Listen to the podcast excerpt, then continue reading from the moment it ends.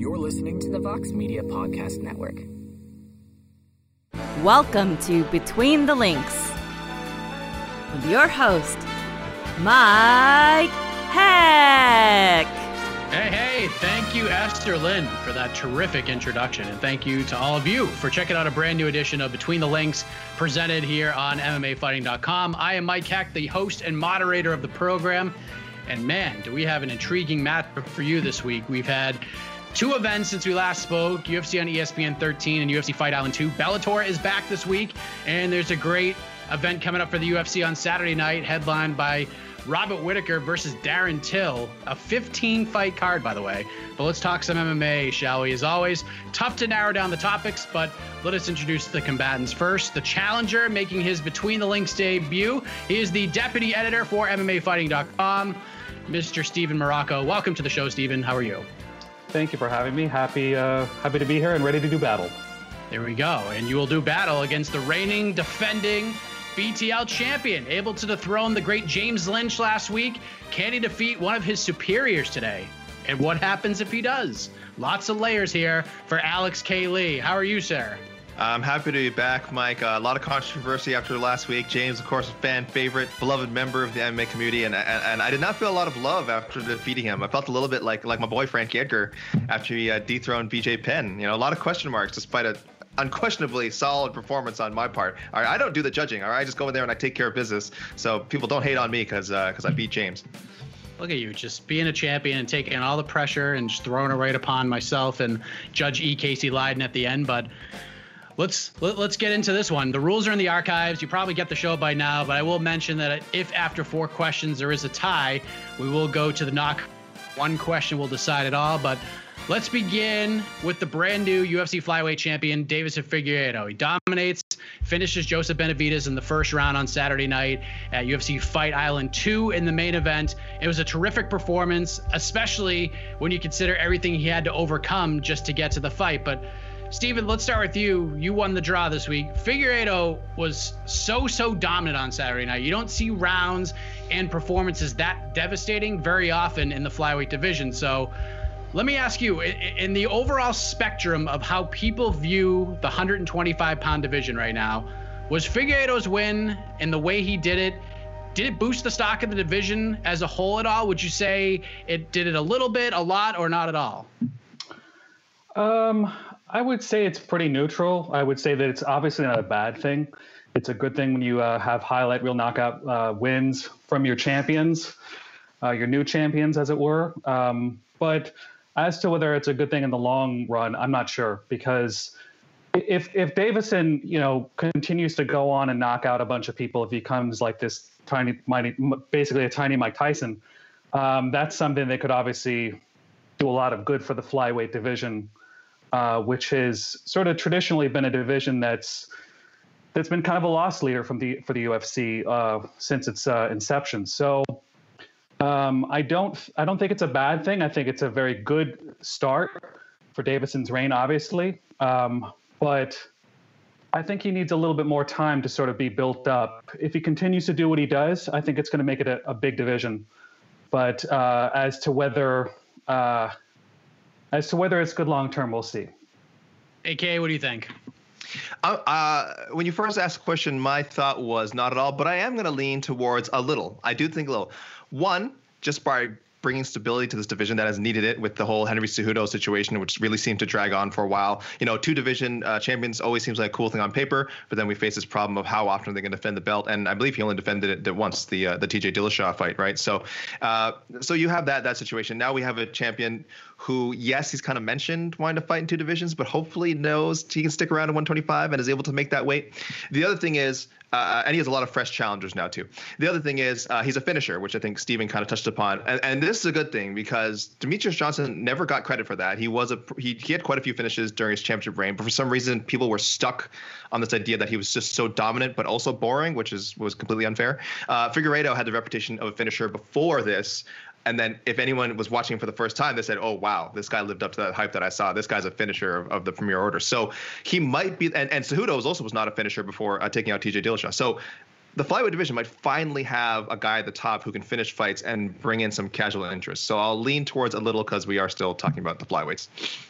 people watch a lot of MMA like ourselves, and I don't think I speak for every single media member, but I'm going to speak for myself here. I love the division. Like much like the women's strawweight division, when you see a flyweight fight on a card, you don't see very many boring fights with these guys in this division. There's some good contenders right now. There's probably three guys at the moment who have an argument to fight for the belt next. You got Alex Perez, you got Brandon Moreno, and you got Askar Askarov. And as someone who enjoys this division, I'm excited for either of these fights, honestly. But AK, back to you. We sort of touched on this with both of your answers. How do we make the fans care about this division? Like even when, like you said, when Demetrious Johnson was widely considered the best fighter on the planet and was breaking all these records, for some reason, nobody seemed to really care outside of our little bubble here. So, what can be done to fix this? I guess image of the flyweight division. I mean, the fastest way is to find a star, which is just not something you. It's not something you can manufacture. You know, all the credit in the world to Cejudo, who you know, whatever you think of his personality, he did try to create a persona that would be have broad appeal. I personally don't think he succeeded, and I don't think the numbers uh, back up that he had great success in that regard. But he did try, and the UFC pushed him accordingly. You know, with with all of his interviews and quotes, they tried to make him up to be a big deal, and and it didn't quite land. But that's what you need first of all. What the UFC can control is just keep doing what they're doing and showcasing these guys. I mean, this week we had what a co-main event: uh, Tim Elliott and Benoit. We had a main event for the, the vacant title, and we had Pantoja and Askarov uh, leading up the main card. So that was three fl- big flyweight fights getting a, a lot of high-profile attention. And just keep doing that, and subtly you people that this division is just as good as any other division, better than some divisions, we should say, and, and to, to give them credibility. Steven, to sort of add to that, you, you, made a great point about Figueiredo maybe coming like a mini Mike Tyson and just running off all these highlight reel finishes, and that'll obviously boost the division because you're going to wonder if somebody can actually stop this man. But on top of that, I feel like we don't know enough about these guys, and I'm st- and I'm, I'm, I'm stealing a little bit of shine off of our producer Casey Lyden. We were talking about this a little bit earlier, off air, that Deiveson Figueiredo is such a fascinating guy. He does more than just fight, and nobody knew it until like this past weekend. So, what can the UFC do better to make people one care about the division and two take it to the next level? Well, they can have him make him sushi. They can do a video of him uh, making sushi, uh, taming bulls, or whatever he does on his farm. Um, and then styling hair, you know, all the things that make him a human and a unique human in the world of fighting but it's going to take time. It's not. I mean, Anderson Silva wasn't an out of the uh, out of the box star. It took time to build him up as well. Um, you can definitely say that the U.S. being the primary market, it probably helps if he speaks English. So maybe he will learn to speak English, and that'll actually help his his appeal among casual fans. But what casual fans love is uh, are knockouts, uh, knockouts, and a and a personality on top of that. Then you've got a star, and that's just something that that AK said. You know, it, it doesn't come naturally. Um, not everybody's going to be a star. And if you're not a star, you're going to have to do the other thing, which is to have really exciting performances. So the UFC's job and ESPN's job is to highlight the, the, the personality behind him. And then he's just got to go in there and deliver in the octagon. AK, back to you. Would you consider Demetrious Johnson a star? Like even when he was running rampant in the division and defending the title so many times, was he a star? My, my, my bar for star is very high. I think I think in the last like uh, 20 years there've only been like seven or eight true stars. So that's not to say he wasn't successful and he wasn't again a high popular fighter uh, within the MMA community. But for me to be a star, you need either to be in the upper upper upper echelon of MMA popularity, or of course like a Rousey, McGregor, the people like that, that uh, Kimbo Slice that broke into the mainstream. So there's there's definitely Masvidal might be up there, but uh, Demetrious Johnson, it's, it's, sadly such a huge part of his narrative that his run with the UFC for whatever reason could not just draw that extra level of interest that a dominant champion should. Why do you think that is, Steven? Why do you think he was never really a star? Was it just because every time he fought, you just expected him to roll through his opponent? It just got to the point where like, oh, Demetrious is just going to beat this guy. Like, why did he never get to that next level? Especially being considered, I mean, even high people considered him a better fighter pound for pound than Jon Jones for a while. Yeah, and you, could definitely make that argument at one point in time. Um, he he tried. I think he had in his mind sort of a vision of what he wanted to be, and then the the, the longer he was uh, successful, the longer he was a champion, the more he realized what was successful. He saw what made a successful UFC star, you know, among his peers And I, I, think that it was kind of a, a, a, personal choice of his not to go that route initially, being this sort of trash talking guy. In the cage, you know, he was obviously an amazing technician. And a lot of his early title defenses weren't like these crazy finishes. He started putting the crazy finishes together later in his in his title reign, and that's when he got a little more critical mass he also tried to talk out a lot more and you know to, to be more to have more personality. He started cursing a lot more. I remember that i remember that very clearly in terms of like his personality kind of changing a little bit getting a little bit more outgoing a little getting a little bit more outspoken and opinionated uh, took a lot of opportunities with his media platforms to, to make that happen. But you know it's hard to break uh, this trend. You know the, the, the sad fact is that a, a certain amount of the population are just not going to be interested in, in the smaller guys. They want to see big knock, big guys knocking each other out, slugging the way. Demetrious was never that. He was a, a really classy guy, a technician, um, and a master at his craft. Who was a pretty humble guy who, for a long time, wanted to work at Costco after he retired. This division to me, AK, and you'd probably get this reference. The flyweight division is like the Intercontinental Championship division in the old school WWE. Like never it was it was never really like the headliner. Like it could have been on like specific cards like on the b show it's a headliner.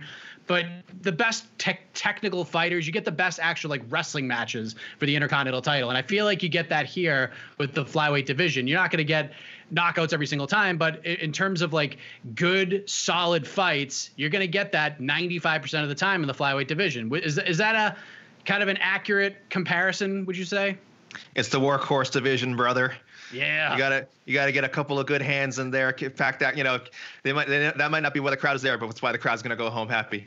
Uh, sorry, I snapped into a weird mode there. Um, No, I uh, I somewhat agree. Though I will say the Intercontinental title, if we're talking about it, had a little more prestige. And if you had the right person at the top of that division, you could, like you said, have it have it uh, main event certain shows and things like that. We're talking really really old school. People watching wrestling today definitely don't hold those uh, secondary pro wrestling titles in the same regard. Uh, but again, it's kind of like what, what we've been saying this whole time. That could happen for, for the flyweight division as well, bantamweight division, whatever division you want to name. Uh, uh, women's, well, I'm women's, strawweight. I don't know, whatever division you want to name that people say, oh, this division doesn't draw like inherently. There's no such thing as a division that doesn't draw inherently. You get the right people at the top, you get the right feuds, and you can have a two to three year stretch where, where that's the hottest of it. it. It's happened with featherweight after McGregor, and some of that's still carried over. It's still highly regarded as a very strong division, but it does take that first sort of burst of star power to get people there, and, and sometimes it never comes it seems like they're investing in the division a little bit more. You bringing in guys like Manel Kape and signing some different guys. So there's going to be a lot of fun fights coming up in this division over the next several months. The point goes to Alex K. Lee, our defending champions. We move to our next question. Sticking with Abu Dhabi and Fight Island. So far, there's been three events, fourth coming up on Saturday. AK, we're going to start with you.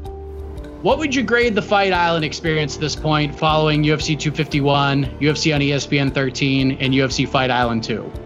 Uh, I, you know, I have. Can you, sorry, guys, can you hear me? Yes.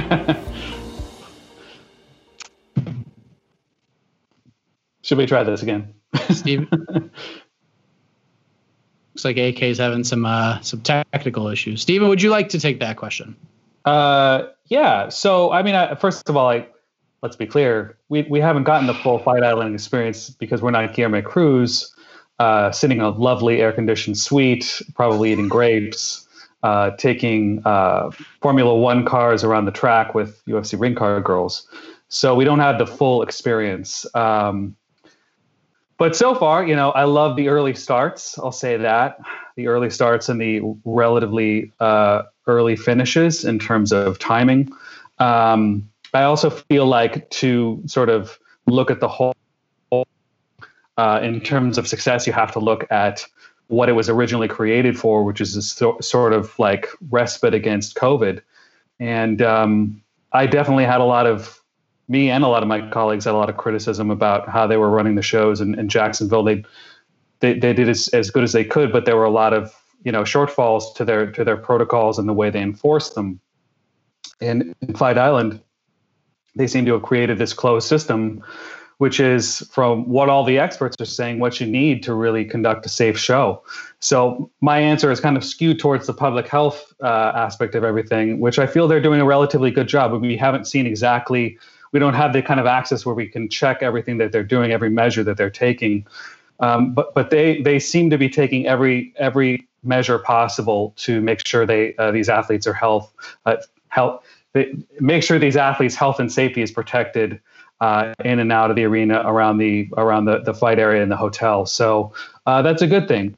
Um, in that way, I'd have to uh, rate it probably an, an A minus, you know, B plus uh, in terms of uh, when you consider what they're doing health and safety wise with the fights themselves, which have been, you know, there they've been some there've been some slow cards. You know, we had a couple of slow preliminary cards, you know, a couple of slow main cards, um, but we've also had some great fights as well. So I'd say B plus, A minus.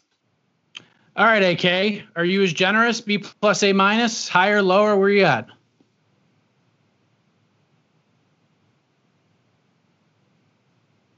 He was so enthralled by Steve Marrocco's answer that he's speechless. He's got nothing to say. AK, you with us? He's. I am. I believe so. Yeah, I believe I'm here. Okay. Uh, I'm getting getting definitely getting some hiccups.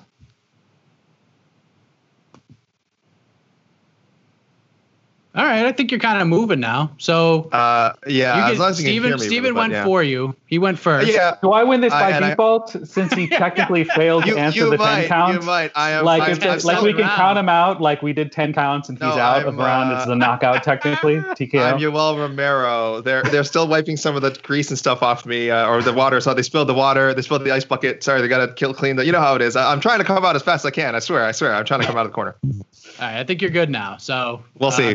Do you need the question again? Cyberwood. No, no, no. Uh, I, I, Mike, I'll have to go a, a begrudging a begrudging A grade. Uh, and I say that because uh, all jokes aside with the whole, okay, oh, MMA media trying to shut down these events, blah, blah, it's, you know, whatever. We've made all the jokes about it. W- look, we were always, cons- and I'm speaking broadly about the media, of course, people have different opinions. What we were concerned about, as Steven mentioned, was was the health stuff. That's all we wanted to know. We wanted questions answered about health protocol, questions that were repeatedly dodged uh, uh, you know, you can look back on the history of Dana White's interviews regarding this topic. Let's not forget our, our colleague Marc Raimondi. Uh, it's a legitimate question, of course, and he was he was both uh, dismissed by Dana White and booed by the crowd uh, when that question was first asked. And fast forward to now, look how look how prescient that was. So we just wanted to know that there were protocol and that there were things being done. Now, is it perfect? Again, we don't know. Uh, we're not we're not on the ground like like like Guilherme is uh, and some of the and some of the media members in Abu Dhabi. But the fact that they've at least made public you know um, what they've been th- trying to do in Las Vegas, what they've been trying to do in Abu Dhabi. That's a good thing. That's a step forward. It's it's it allows I think us who people uh, fans and us in the media who want to watch these events and enjoy them to do so with uh, somewhat less guilt, uh, I guess, for lack of a better word. So, uh, yeah, I give a strong A, if only because I think the events have been entertaining. I think the storylines coming out of them have been good. I think they've been putting the showcase on on, on fighters that need it. So, uh, yeah, I, I, I with a with a you know a few a few caveats an A to uh, the UFC, especially the staff and, and all the people um, putting in all the hard work and the fighters and coaches to make these things happen. Steven, AK dropped the P word, perfect, which nothing is perfect. Nothing will ever be perfect. But let's just look at the slate that we've seen so far. We've seen four world title fights. We got two brand new champions, seen some great matchups, some big performances. And might I add, which may be the most important thing, some potential stars are being groomed during these cards. But there is always room for an improve for improvement. So, what could they do better with the structure, how things are in place the next time they they go back to Abu Dhabi, which looks like it will very likely happen from a viewership perspective, because obviously we're not there right now, so we can't get the X's and O's of everything on the island. But just from a viewer perspective, what can they do better? Um, that's a good question. Um, I mean, they're pretty much running the same playbook that they've always run, just without an audience. It's they have a very well-oiled machine, and they have uh, the new format in terms of like how they introduce the fighters, the fighter promos, how they roll everything out. Uh, you know, I guess if I could uh, say something that I've always felt that something that I feel like has never really changed is they keep playing the same ads over and over again, you know, and it's like I want to kill myself after listening to the same ad for, for three hours straight. Um, but in terms of the presentation, I think they're kind of you know running the same play card. Uh, there's a whole lot more they can do. I think they're maximizing what they have, which is a obviously an extreme circumstance. Uh, they can't uh, they can't have the fans as sort of the the third uh, person, you know, sort of hanging over the cage and the, the third personality that gives so much character to a live fight. So um, I don't know. I, am not sure there's there's so much they can do other than to uh, help us, you know, people actually who have to sit down and, and watch this for eight hours at a clip. What do you think? What do you think, KK? Just watch me now. Oh, oh, oh, oh, oh. Oh my God, Steven, you're not. That's what we get. That's I now get. get your strategy, which is just basically to to like sing or do something yeah. silly yeah. When, uh, to a serious answer. Steven, the people are watching. Can just sorry. Yeah. Come on, go on. Do, do, your, do your dance. Camera. That's yeah. um, how can you not love that commercial I, after seeing it like 50 million times?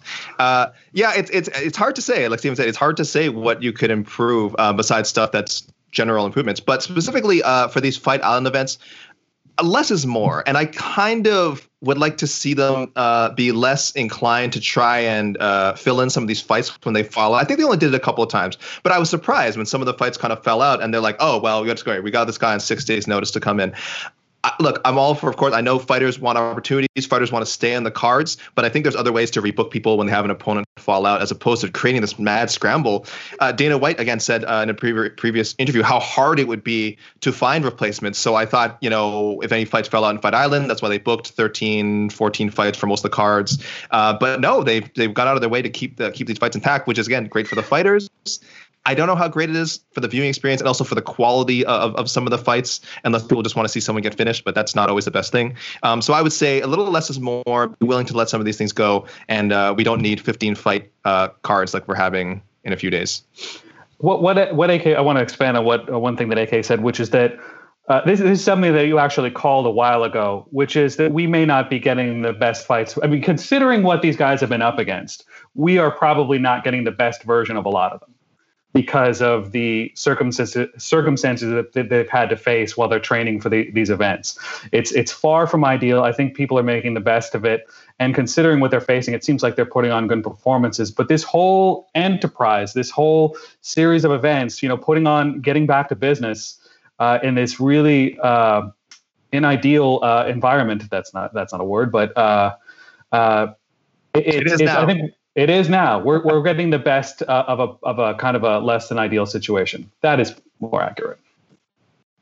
I would agree. It's it's funny. I was talking to Khama Worthy a few weeks ago, and I like the small cage, and he said, "Listen, I'm telling you right now, it's nothing to do with the small cage. Just because everyone's coming in on a few weeks' notice.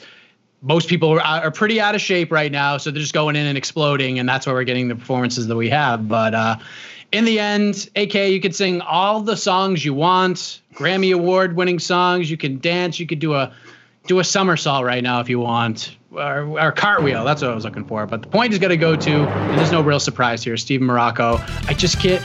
Your internet just was so bad that didn't really matter what was being Do you want another? There. Do you want another another uh, bar of just watch me now?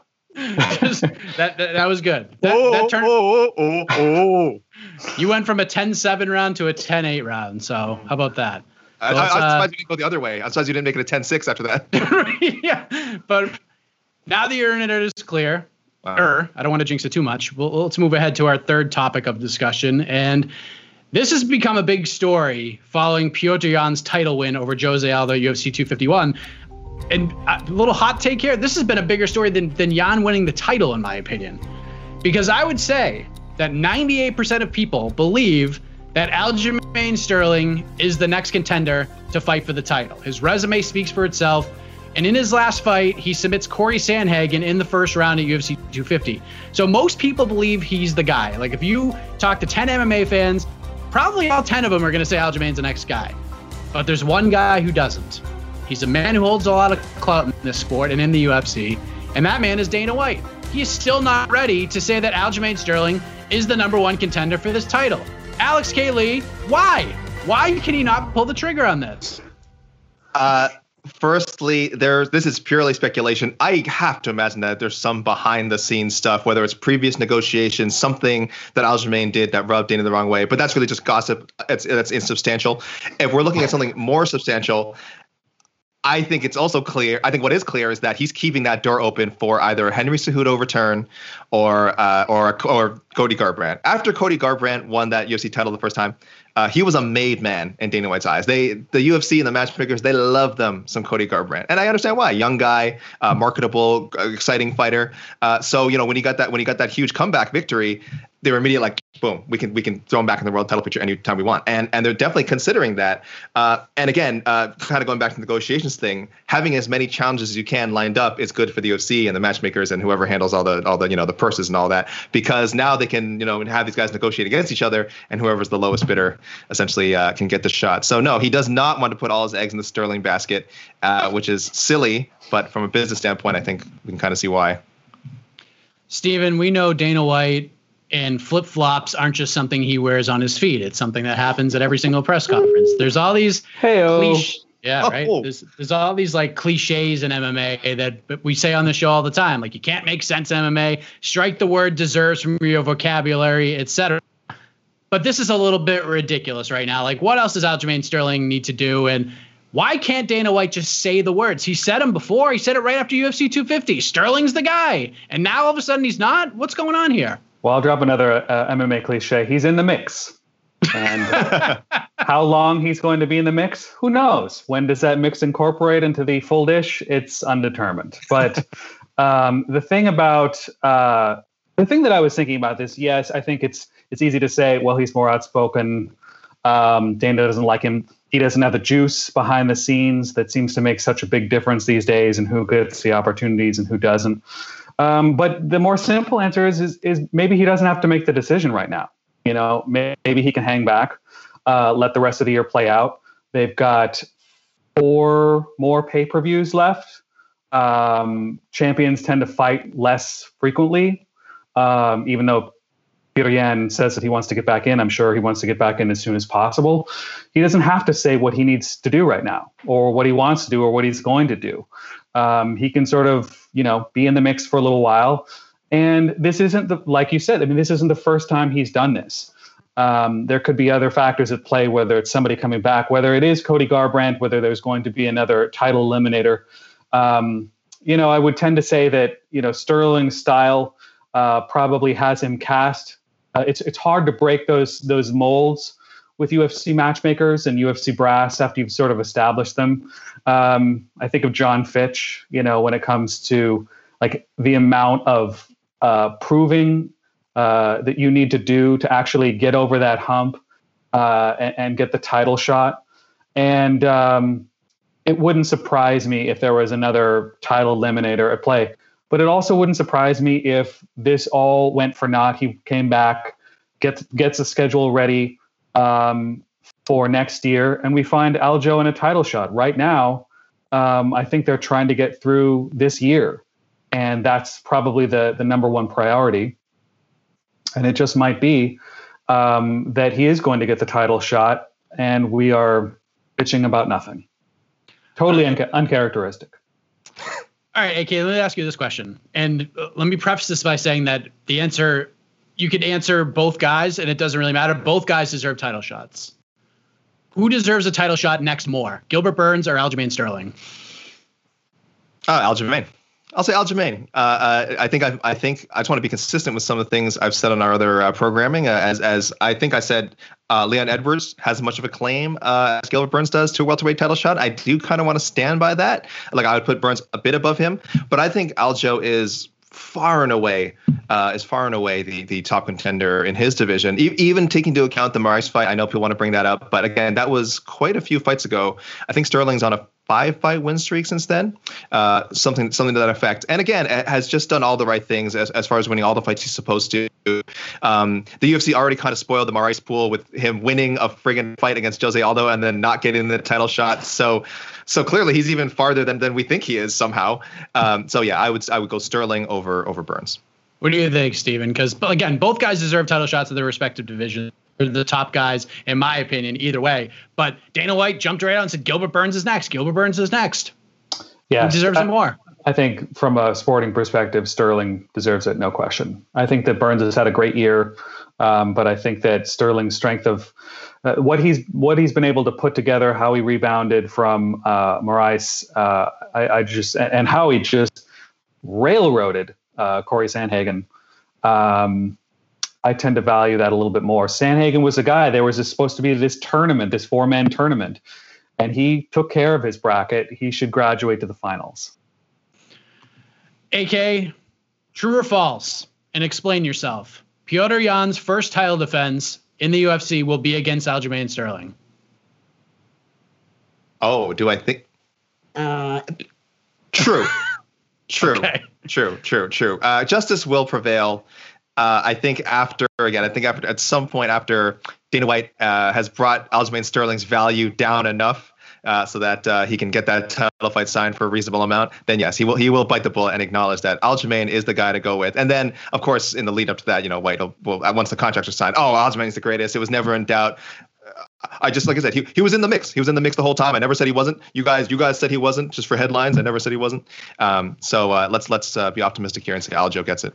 And I'm going to say false uh, because uh, Urijah Faber and Cody Garbrandt are going to fight a number one contender fight.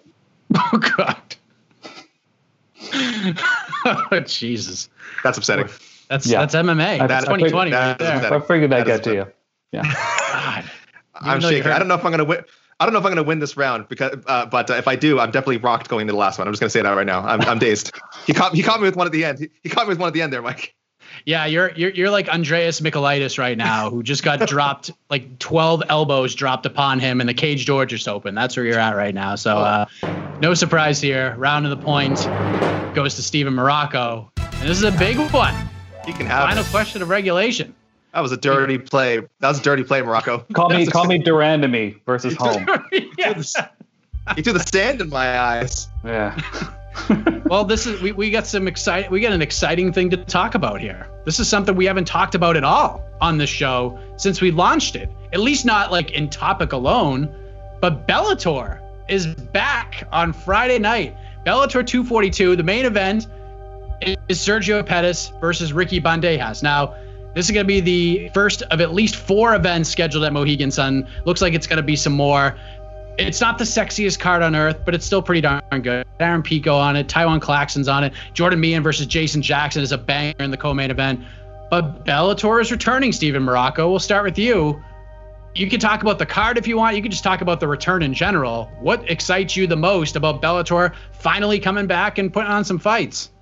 Well, you know, it's like uh, an old familiar friend. Uh, you know, Bellator's back, and you get to see all the people that. Uh, that you know and love and uh, see some fun fights uh, and a lot of up and comers actually, which is kind of um, I, I, like the fact that uh, Pettis and Bandejas are getting this this shine and getting the headliner.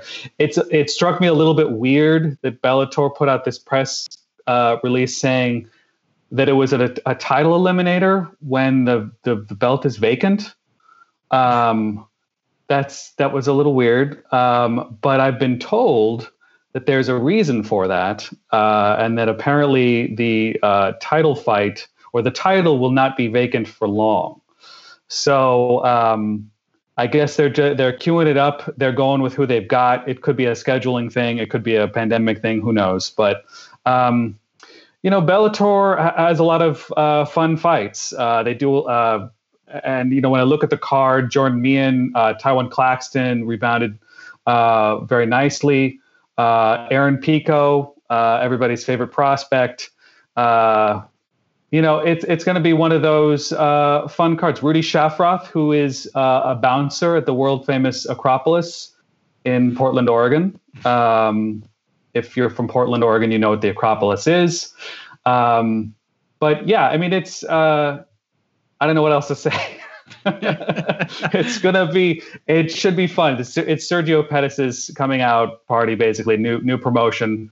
He's probably the guy to beat. Bandejas has looked great uh, at, at, times, but he's definitely beatable. So um, I think uh, we I'd favor Pettis a little bit if he's if he's on his game to take this one and set himself up for a title shot.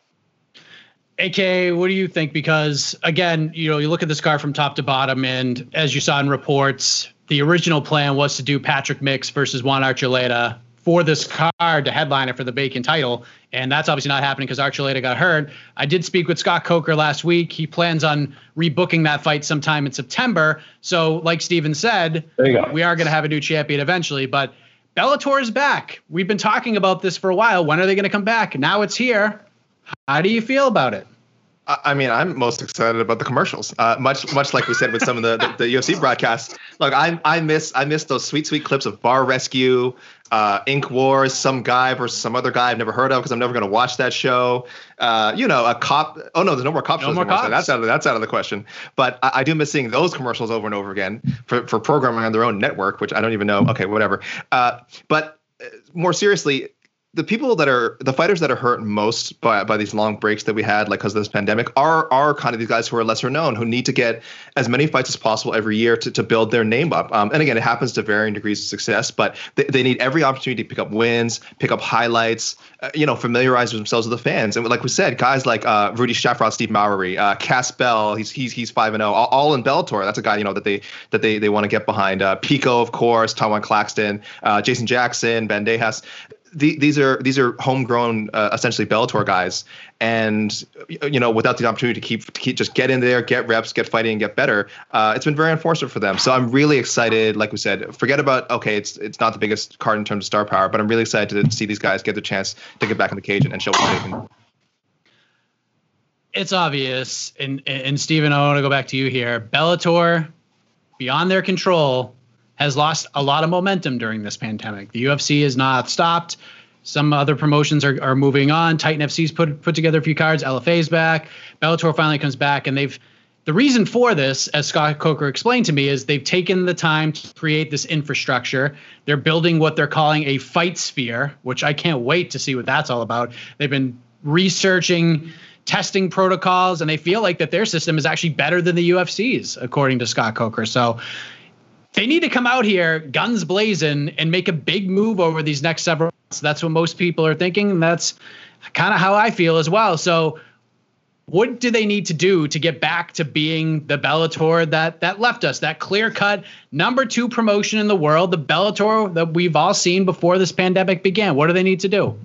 Well, one thing Scott is really good at doing is, uh, like A was talking, AK was talking about, he's good at sort of developing homegrown talent.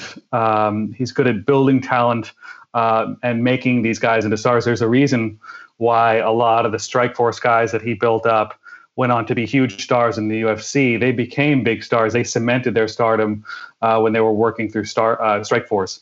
So um, he's he's good at at those slow builds um, uh, making guys into uh, people that fighters that people want to see. And um, what they basically need to do, like any other promoter who's trying to get their product out there, is just get the product out, get more of the product out. I think that the ultimate goal here is is to get back on CBS um, eventually and uh, work more towards work work more with Showtime eventually in the future. Um, sort of build back to where they were uh, in 2010 before the uh, infamous brawl in uh, Nashville uh, took them off their game. Um, so um, yeah, I mean, they have they went on a, a talent acquisition spree uh, over the past couple years, uh, paying for some names that would get people in the door, um, and I think.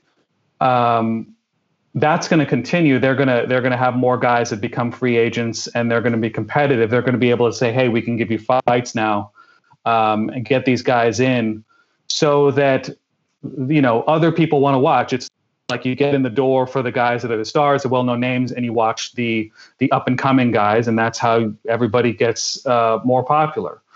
Um, so I mean, I just think it's as simple as as getting back in business. I think they were just more cautious overall than the UFC. Um, they wanted to make sure they had the right protocols in place. Uh, they they wanted to wait for the officials. Uh, they wanted to wait for the experts. Um, that was the most important thing for them. You know, they're, they're ultimately uh, part of a, a, publicly traded company. Um, they're under a different umbrella. They make different decisions than the than the UFC does. Um, obviously, the UFC is owned by uh, partially owned by Endeavor, but um, it's a different set of considerations, I think. Um, so Uh, it's a pretty simple answer. Just get back to business and keep having great fights. AK, what do you think? I mean, as far as like, I, I, I wish. look, if Fight Island was supposed to be uh, the Kumite or Mortal Kombat, I wish we could get something special out of Fight Sphere. Fight Sphere, uh, Fight Sphere should have been should be like Thunderdome, Mike. It should be like you know what I mean. We I want I want the stunt riders. I want the you know the guys going up the spear right now. Want the flame shooting up. I want Master. I want Blaster. You know I want all those guys involved. I want just a little. I wish they could embrace this doesn't just go for Bellator. I wish any promotion could just embrace a little bit more of that freak show atmosphere that we all fell in love with so many years ago. So I don't know if there's any plans to do that. I think, uh, you know, look, they're already in majestic Uncasville, so there's not a lot of like, you know, there's not a lot they need to do to gussy this show up. I obviously, I think the broadcast, it's going to look like every other Bellator broadcast we've seen before, which is fine, which is great, obviously, and, and without a crowd. But uh, not just Bellator, but if speaking of them specifically right now because of the question, yeah, just gussy things up, just take more chances. Um, Um, and just one quick example when they did the the drawing for the featherweight tournament that was like the coolest thing i'd seen in so long. I'd love more fresh ideas like that. I don't know how much that landed with with sort of the more casual fan but for me i thought it was amazing and i hope it caught the eye of a few people and they saw that and said man this is this is a little different. I'm going to tune into you know tune into more bellator shows. I'm excited for it. You know a little more mma to cover. This is great. So final point goes to the champion, Alex. Uh, needed, much needed. To the knockout round. Surprise, surprise to our viewers. So uh, we have one question. Each panelist will have 60 seconds to answer said question. And the beauty of this, they have no idea what this question is. They will be hearing it for the very first time. And then we will go to the truck to our judge, E. Casey Leydon. He will render the final decision. So, Alex, since you are the champion, you don't get a belt or prize money, but you do get some spoils, one of which you get to choose if you'd like this mystery question first or if you'd like to pass it on to Mr. Marrocco to go first. Uh, I will. I will take the kickoff. I will take the ball first, and uh, let me just remind the truck how much I love Joseph Benavidez. Uh, Joseph Benavidez is great. Uh, just, I just feel like it's worth mentioning. Uh, but please, uh, Michael, go ahead. All right. The first time in the history of the show that the champion has chosen to go first. So I'm Uh-oh. digging this. oh, that's not a good sign. And we have a very interesting question to ask you because AK, you got a, a, little taste of this interesting question on Saturday night on the post show, but I wanted to take that question and broaden things up a little bit.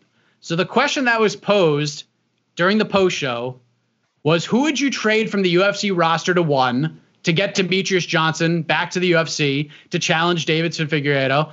And it was a tough one. We were thinking about different scenarios and it was actually a really good conversation. So we're going to ask it this way. If you were the UFC commissioner, AK, and we could do a talent swap with another promotion, which fighter would you bring in? And how would you orchestrate this trade fighter of somewhat equal value to send over to them? I really regret saying that I was going to answer this first. can, I, can I can I can I answer the, the, the Mighty Mouse thing? If you want. Yeah, I mean, some people who might not have seen it, and again, I think we've we didn't quite come to a consensus, but I liked the idea. I was very much starting with a base of a of a Paige VanZant sign and trade let me finish for people at home who are shutting this off. Let me finish. A Paige Van, Van Zant sign and trade with Henry Cejudo's contract, which the UFC would still control, uh, and then and then perhaps another fighter to be named later. And then yes, we, we would send them over for Demetrious Johnson. I know people say it sounds crazy, but uh, you know the Ben Askren Demetrious Johnson uh, trade on paper looked a little weird at first too, uh, given given their different degrees of sort of success and recognition. But that worked out quite well. Uh, I I do think uh, Paige Van Zant is a fighter that one would value and would love to market uh, as much as they love DJ as well. They, they've very much been behind him. But then you got the Sage and Paige show again, just you know over a few a thousand, hundred thousand miles away, and, uh, and and you get some people a fresh shot. And Cejudo, would he want to take a fight for one? I think he might entertain the idea if, if the money was right. All right, Steven, same question. Luckily, I think you have the advantage here. You've had a little extra time to ponder this. So we have 60 seconds on the clock. Ready, set, let's fight. Oh boy, I'm just gonna say um, Nikita Krylov. And why am I saying that? Because who doesn't want Al Capone? I mean, like if you uh, if you have Al Capone in, in one championship, you have you bring back the pageantry, you know, that that's been missing in one championship. And uh, you know that guy just every time he comes to fight, he uh, you know he's just such a damn gangster. You just want to watch him. It's, it's totally a fair trade. And I'm really just improvising the last 30 seconds because I have no idea what I'm talking about and don't believe a word I'm saying. Okay. so AK is is sticking with the sign in trade. I mean, in fairness, like This I said, business. I like it. in, in fairness, it's like like you said, we actually a little bit advanced because we, we we did previously discuss this. I actually feel uh, worse for being underprepared because I said the question was so good and I was going to take more time to think about it. So I've actually had two days to think about it, and I still clearly could not. it, it, it is a really good question. I wish you could remember the name uh, of the person who brought that up to us uh, in our in our post game chat because uh, it was such a good question, and I do feel like maybe an article or something. It's it's almost worth an article in the future. So. Uh, hopefully, Steven and I did that question justice, but that, it's, it's a hard one. It's really good. Yeah. No, This is- did not do it justice at all. You did it justice, KK. Kind of, but yeah, I, I expected I expected a little I expected a little more broad, Ugh.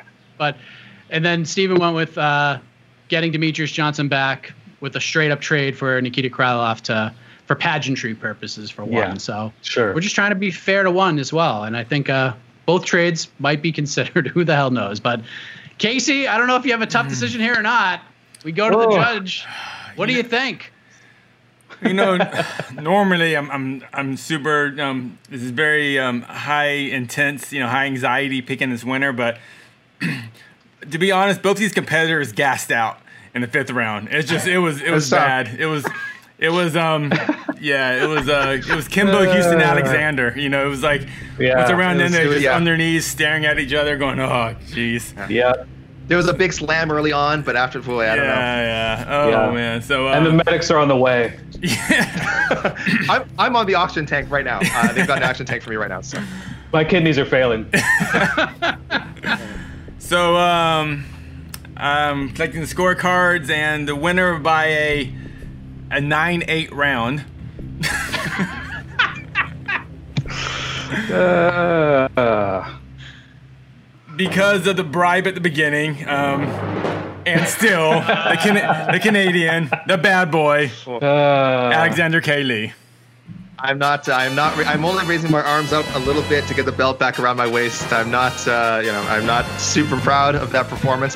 Jose Youngs is somewhere out there licking his chops. When he sees this, he'll be licking his chops, waiting to waiting to uh, pick up the Uh. bones of, of one of us. But uh, you know, Steven, at least we made it out of that round with, with most of our dignity. I think. Yeah. the knockout round, folks. yeah. Oof. That was a tough one. Wow. Hard to, it's hard to even answer that in 60 seconds, but I was just like, we have to build upon this. But uh, AK, you know, you know the rules.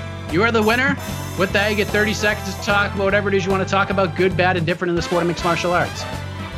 Uh, I don't remember if I got a chance to talk about this on the show. I feel like I mentioned it before, but people, if you see this is my, I'm gonna go. I just I was saying this is my rant against parody accounts, guys. Uh, I know parrots people find parody accounts are funny, and some of them are funny. But there's parody accounts are for journalists. There's many for Ariel Helwani, and now we've seen some for one of our colleagues at Bloody Elbow, Trent Reinsmith, which is uh, tweeting some truly heinous stuff. Uh, Brett Okamoto has parody accounts, and the fighters, of course, have them. So I just want to tell people if you see a funny message, uh, and, sorry, and the big one this weekend was Deiveson Figueiredo someone made Deiveson Figueiredo account and think some hilarious fake Deiveson Figueiredo tweets. And most people couldn't tell the difference because Deiveson's actual Twitter account uh, is, is goes by his nickname Daiko, I think I believe. So people didn't know. People don't know it was fake. So people, if you see stuff like that, uh, uh, please don't retweet it. Uh, don't like uh, propagate it.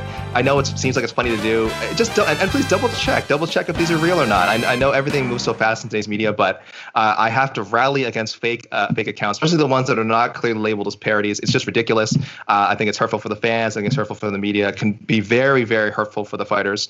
So uh, yeah, just a little more a little more social media scrutiny, people, and uh, otherwise, of course, have good good you know fun out there. I'm not I'm not I'm not the ultimate buzzkill. All right, I'm just a little bit of a buzzkill. All right, Steven, what would you like to say? We'll give you give you a little shine as well. Uh, yeah, I guess I would second what AK is saying. I mean, be, try to try to be nice out to, to, to, to each other out there. Uh, this is a uh, this is a really tough time, and uh, I'm getting real serious right now. It's a really tough time in our nation's history right now, and uh, is a, uh, more of a time than ever that people are uh, not giving each other the benefit of the doubt.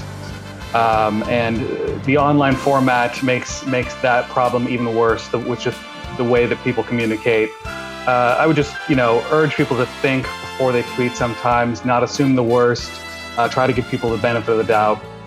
And maybe we can all get along, you know, given that we have the same sickness. Uh, Steve, Steven and I had to get super real there to uh, distract from that fifth. What happened in that fifth round? This is the uh, post-fight press conference. We're trying to get gener- we're, we're hoping to generate some, some some positive sound bites for the headlines and not uh, not the inevitable hammering that's going to come. This is Gar. This is Garbrandt and Cruz after that fight. this is exactly what the post fight was like. So, uh, oh boy. With that being said, this is Arnold Schwarzenegger. Yeah, this is Arnold Schwarzenegger and Carl Weathers. Like, you know. Yeah. Got to chum it up. Yeah. What a moment. But uh, another great episode in the books. And it looks like, uh, AK, we already have our next challenger lined up for you. And I was oh. told that he is guaranteed some, quote, fiery takes. So stay tuned oh, for that, everybody. And uh, uh, who I think sure- it is. Who do you think it is? Might as well not, just reveal it right now. Not not Jedworth Meshew. Jedworth Meshew versus oh, AK Lee next week on Between the Links. Nothing more needs to be said. I've, I've, I've Truck, I didn't agree to this. it's happening. There you go. We're done. Alex K. Lee, thank you. Steve Marrocco, thank you for Casey Light in the truck, Esterlin on the graphics and the opening vocals. I am Mike Heck. Have a great week. Keep it locked on to MMA Fighting and join us every Tuesday morning right here on Between the Links. This has been Between the Links with your host, Mike Heck. Brought to you by MMA Fighting, a production of Vox Media.